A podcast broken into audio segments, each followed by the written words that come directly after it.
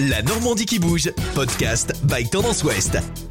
Bonjour à tous, cette semaine dans la Normandie qui bouge, rencontre avec Ayem Bousnan. Cette jeune rouennaise de 17 ans est élève en terminale et pratiquante d'arts martiaux depuis 4 ans maintenant. Je pratique euh, en effet 4 arts martiaux le kung fu en art martial chinois, le taekwondo en art martial coréen, euh, le wing chun en art martial également chinois et enfin la boxe thaï en art martial thaïlandais. Dans sa grande famille, elle est la seule à pratiquer encore régulièrement. Ayem Bousnan a découvert la discipline grâce à son père.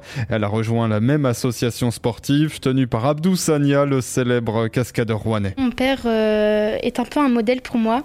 Euh, il, était, il a été champion de France de Kinda, boxe chinoise.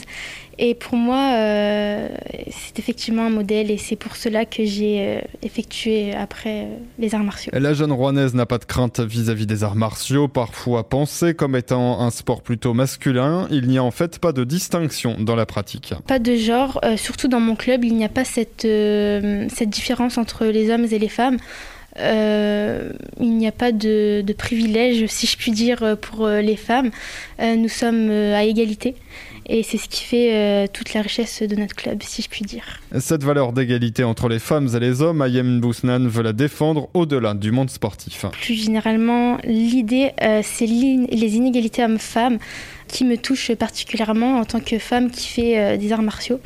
Cette idée euh, me touche euh, particulièrement et j'aimerais défendre euh, par la suite via la politique. Après son bac qu'elle s'apprête à passer cette semaine, la jeune Rouennaise compte poursuivre dans des études en sciences politiques. Pour moi, la politique, c'est un tremplin qui permettrait de faire valoir un plus vaste public ses idées. Et pour son avenir, Ayem Bousnan a de l'ambition. Elle souhaite devenir diplomate et s'installer, pourquoi pas, au Japon, tout en continuant évidemment sa pratique des arts martiaux.